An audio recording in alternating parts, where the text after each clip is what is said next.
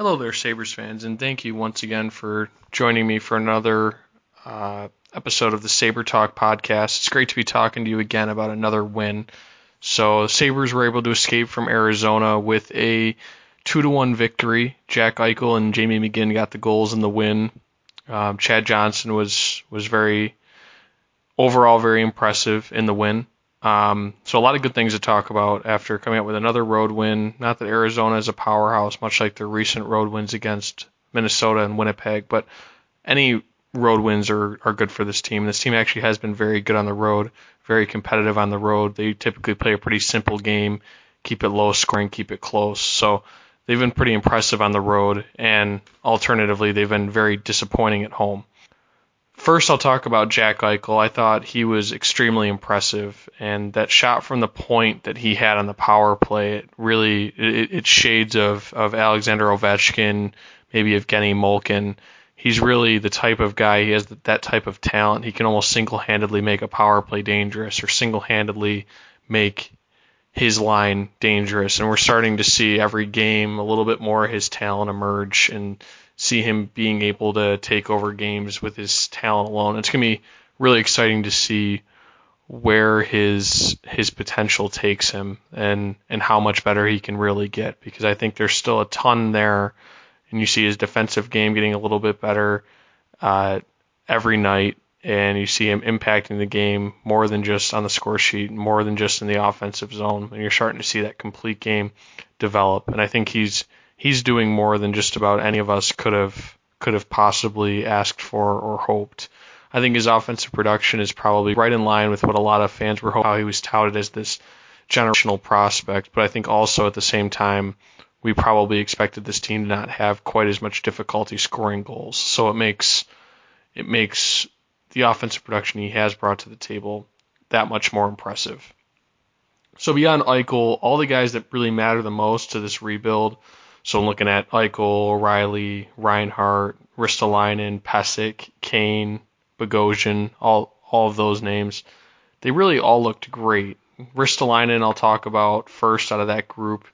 Uh, he played over thirty minutes in a non-overtime game, and, and that's extremely impressive in and of itself, but he really was able to take over the game. You could tell how much he was frustrating the Arizona, the Arizona forwards, specifically Shane Doan at the end. You're really starting to see his physicality emerge, and he's doing that every night. He's frustrating opposing forwards, and not just forwards in this league, but but top high echelon forwards. You saw the same thing with, with Ovechkin. They were kind of going back and forth. And with Ristolainen, you're seeing a true number one defenseman bud before your eyes. And for him to be doing it at this age, at at twenty-one years old, it's extremely impressive, and not a ton of guys do that. The defensemen typically take longer to develop, and you might see this all kind of coming together when they're twenty-three or twenty-four, not when they're twenty-one. So his development has been has been huge this year, and it's going to continue to be huge. To have that that rock number one defenseman is so critical to be a perennial contender, and now it looks like they have that piece, and if they can surround him with with other good pieces on the blue line, which they've already started to do, then it's going to be a lot of fun to, to watch this team play defense and to see him get bigger and to see him impose his will more and more on, on imposing forwards. I think he'll become that that complete that complete defenseman that not only can bring it offensively and can make the finesse play, but also is going to punish people in front of the net, make you think about coming corner against him. I think you're you're starting to see that. I think there is still a lot of upside there for him. Um, Mark Pysyk, this was his second game back, and he's he's fit right in. He, he's, I know I've talked about this before, but he's a completely stabilizing influence, and to be able to have him on the second pair, playing his solid, you know, eighteen to maybe twenty-one, twenty-two minutes a night on the second pair, and to just not have to not have to worry about him.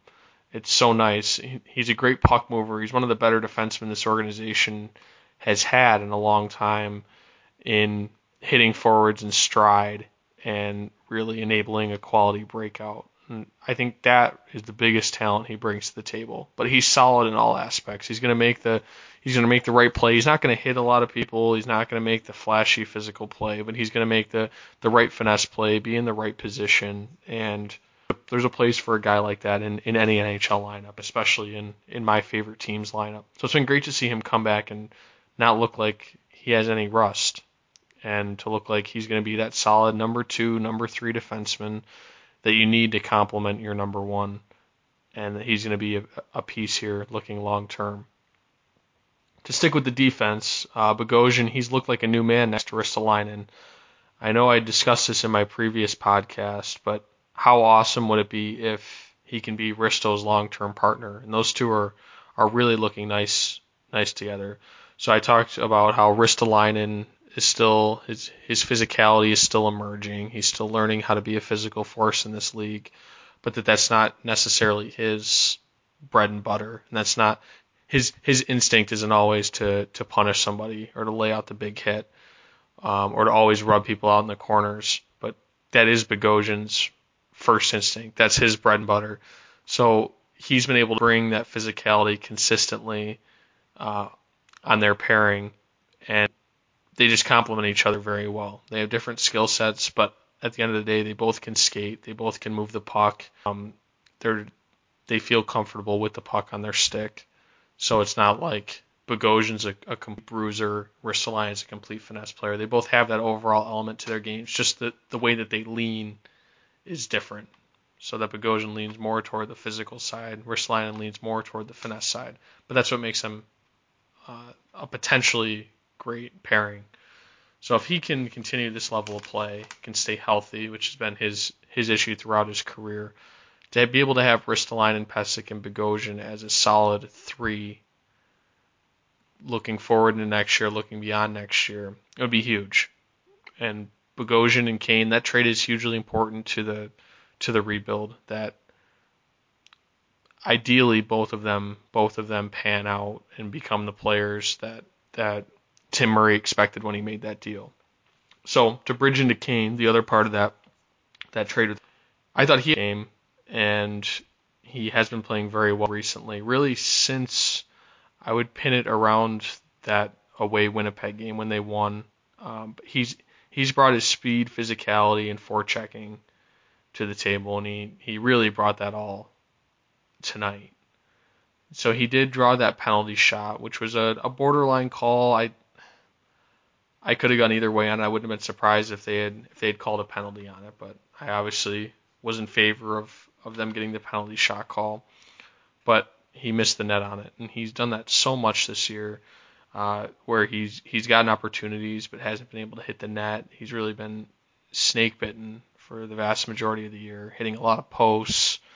Um, but I do think that eventually it's going to even out. He's never going to be a high percentage shooter by any means, but I think that he's going to start potting more of these chances, and you're going to see more and more of the fan base waking up to the overall game that he's bringing to the table. But even when he's not scoring, he's valuable.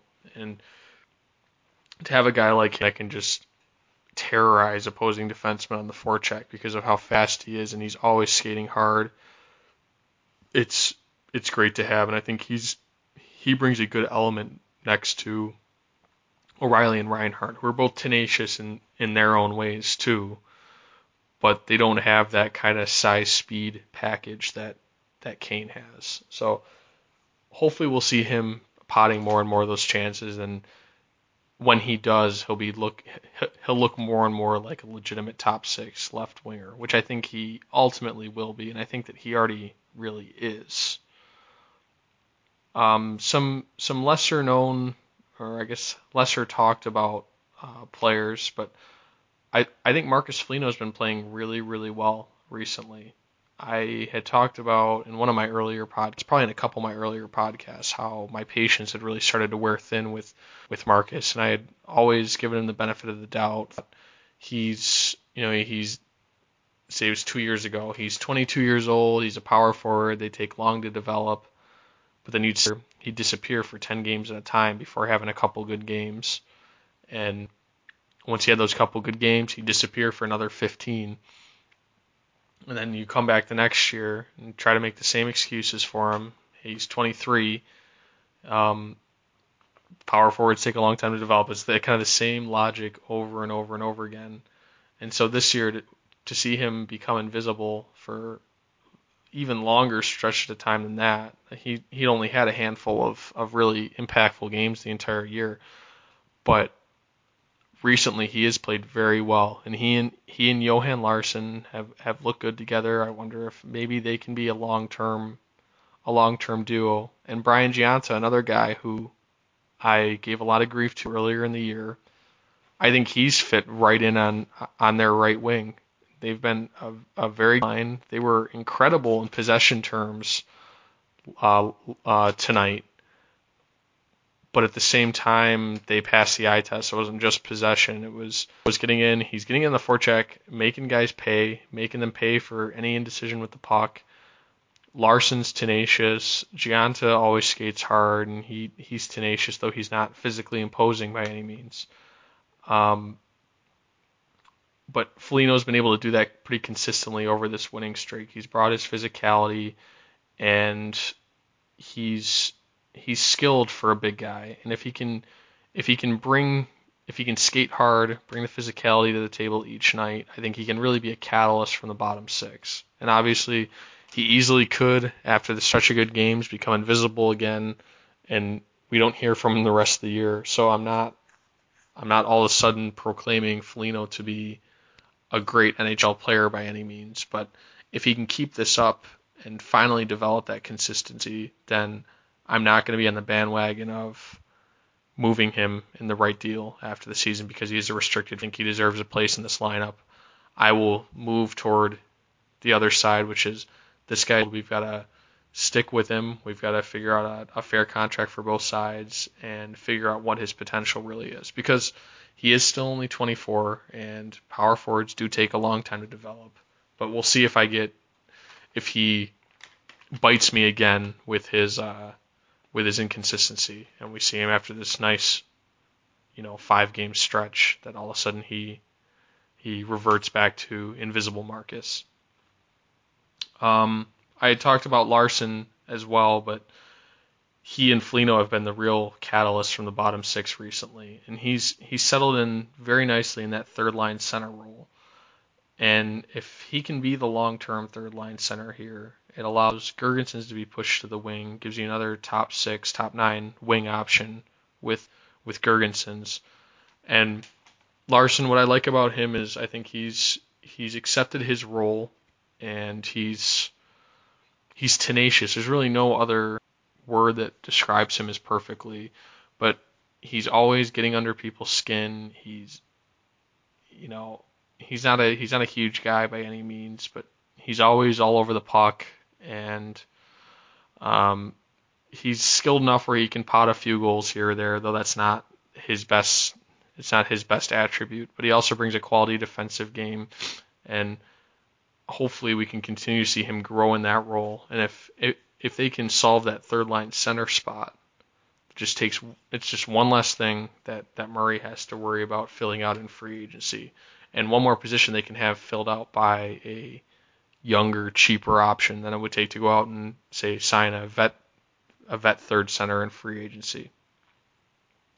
Um, Jamie McGinn's becoming a, a major topic of conversation. I see a lot of people lean toward wanting to bring him bring him back. And I've I've liked what he's brought to the table. I think he fits well in that Eichel type that Eichel type of line that's going to get a lot of offensive zone starts. That's not going to be willing to, to play much of a role. So he's fit in well there. But what my issue is with with him moving forward is he's not really good enough defensively to fit in on a shutdown third line, which is what, with the way this lineup has been constructed, it looks like that's what they want their third line to be, is more of a shutdown, uh, more of a shutdown defensive line rather than a matchup offensive third line. So if you're going to use your third line that way, there really isn't a place for McGinn in the lineup. And when you've already got significant money tied up to Tyler Ennis and Matt Molson, who are both pretty one-dimensional offense-first wingers, I don't think you can justify making a large investment in Jamie McGinn, and I do think he will get paid on the on the free agent market. I would I would look at maybe something like a, a four year four million per deal, so four year sixteen million dollar deal. But I, do, I don't think that the Sabres really are in a position right now where they can make that kind of investment in him. If they were to move Tyler Ennis and or Matt Molson, then maybe it'd be palatable to to re-sign him. But with the way the roster's constructed right now, I don't think there's a spot for him. So what I would advocate is trade him while his value is highest, trade him leading up to this deadline, um, get an asset for him. If circumstances change in the offseason and, say, Ennis is used in a deal to to bring in a defenseman, for example, or if they can get out from underneath the, the Matt Molson contract or both, then maybe you look at bringing McGinn back. He seems to be having a good time here. I do think that uh, Buffalo's going to look better down the stretch, and it's going to be a more uh, a more attractive option for, for free agents to come to, and they'll see, you know, the potential to play with either O'Reilly or Eichel or Reinhardt, and how much better, especially Eichel and Reinhardt, are going to get, how this team is a team on the upswing. So I think this this uh, city will be a more attractive uh, destination for, for free agents, and McGinn have, seems to be enjoying it. I don't think he'd be opposed to coming back at that time, but I think that the right move is to sell, and to sell McGinn and see what happens in the offseason. Maybe you bring him back later. Um, another similar topic I've I've heard discussed uh, throughout the fan base, throughout the Buffalo media, is is Chad Johnson and what happens with him. Do they try to bring him back? Do they move him at the deadline? Do they let, do they let him walk in free agency? And I think you've also got to move Chad Johnson when he's got some value, when you can get, say, a third round pick for him or something. I'm just I'm guessing at his at his trade, but he, he'll have value out. We've seen it in the past. It was the same thing with the Sabres moving Jonas Enroth, um, Michal Neuvirth. Uh, they got something equivalent to about a third-round pick for what amounted to a quality backup goaltender for the opposing team's playoff run. So I think you see Chad Johnson have about that value. And once again with him, if if you think he's the answer as the backup, you can always try to bring him back. But I think that, that backups like that are a dime a dozen. And um, you can easily find one on the free agent market for a pretty reasonable price, for, say, about a, a million to one point five million dollars per year. You can see it. I'll bring up Neuvirth once again, but uh, Philly was able to sign Neuvirth to that type of contract, and he's really become – he's challenged Steve Mason for for that job there, and he's put up incredible numbers. That's just an example of the type of guy you can find in free agency. So I think it would be foolish to – re-sign him or go getting an asset for him at the deadline, um, and then maybe you can look at bringing him back in the offseason. But I think, depending on what happened with him the rest of the year, but I think with what he showed early this year, I think he's going to be ready to step in next year as the backup. Not saying that's just go that route. Maybe they think that he should get another year of, of number one time down in Rochester, which I would be completely okay with. I think the ideal situation would be to get, say, something like a third-round pick for Johnson at the deadline, and then look in the offseason and, and evaluate your options, evaluate what Olmark's done, and evaluate who's out there, and you can get a quality backup. And you could even get Johnson himself um, for a pretty reasonable reasonable price in the free agent marketplace. So my answer for Johnson is is pretty similar to McGinn. And specifically about Johnson's play tonight, I thought he played very well. He gave up one weak goal, but he made some big saves. He had pretty good rebound control all night. And um, I know I had, I had hypothesized before um, in my previous podcast that Leonard would be the goalie on Monday night, but they ended up going back to Johnson after Johnson had a had a really nice game against Washington.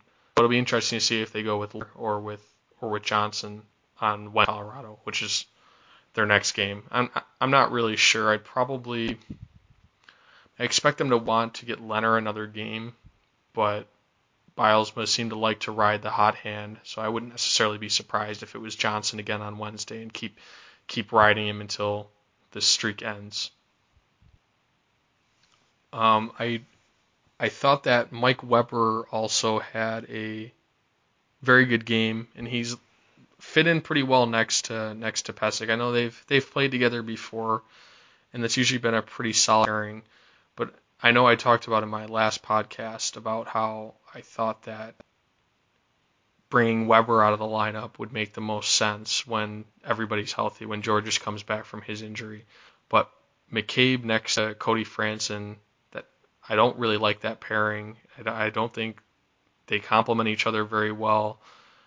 And so if, especially if they want to keep the Weber-Pysyk pairing together, which I would understand because they've played pretty well together, I think it makes sense to put Georges in the lineup and to bring McCabe out. I think Georges and Franson complement each other pretty well. I know I'd said that in my in my previous podcast, and I'd wanted to put McCabe and Pysyk together because they played together earlier in the year, and I thought they looked pretty good together. I think they complement each other pretty well because um, McCabe's going to be a guy taking a few more risks, and Pesic's going to be the safe, steady partner. But with McCabe not having played very well recently and going through some up and going through some ups and downs, I think ultimately they will send him down.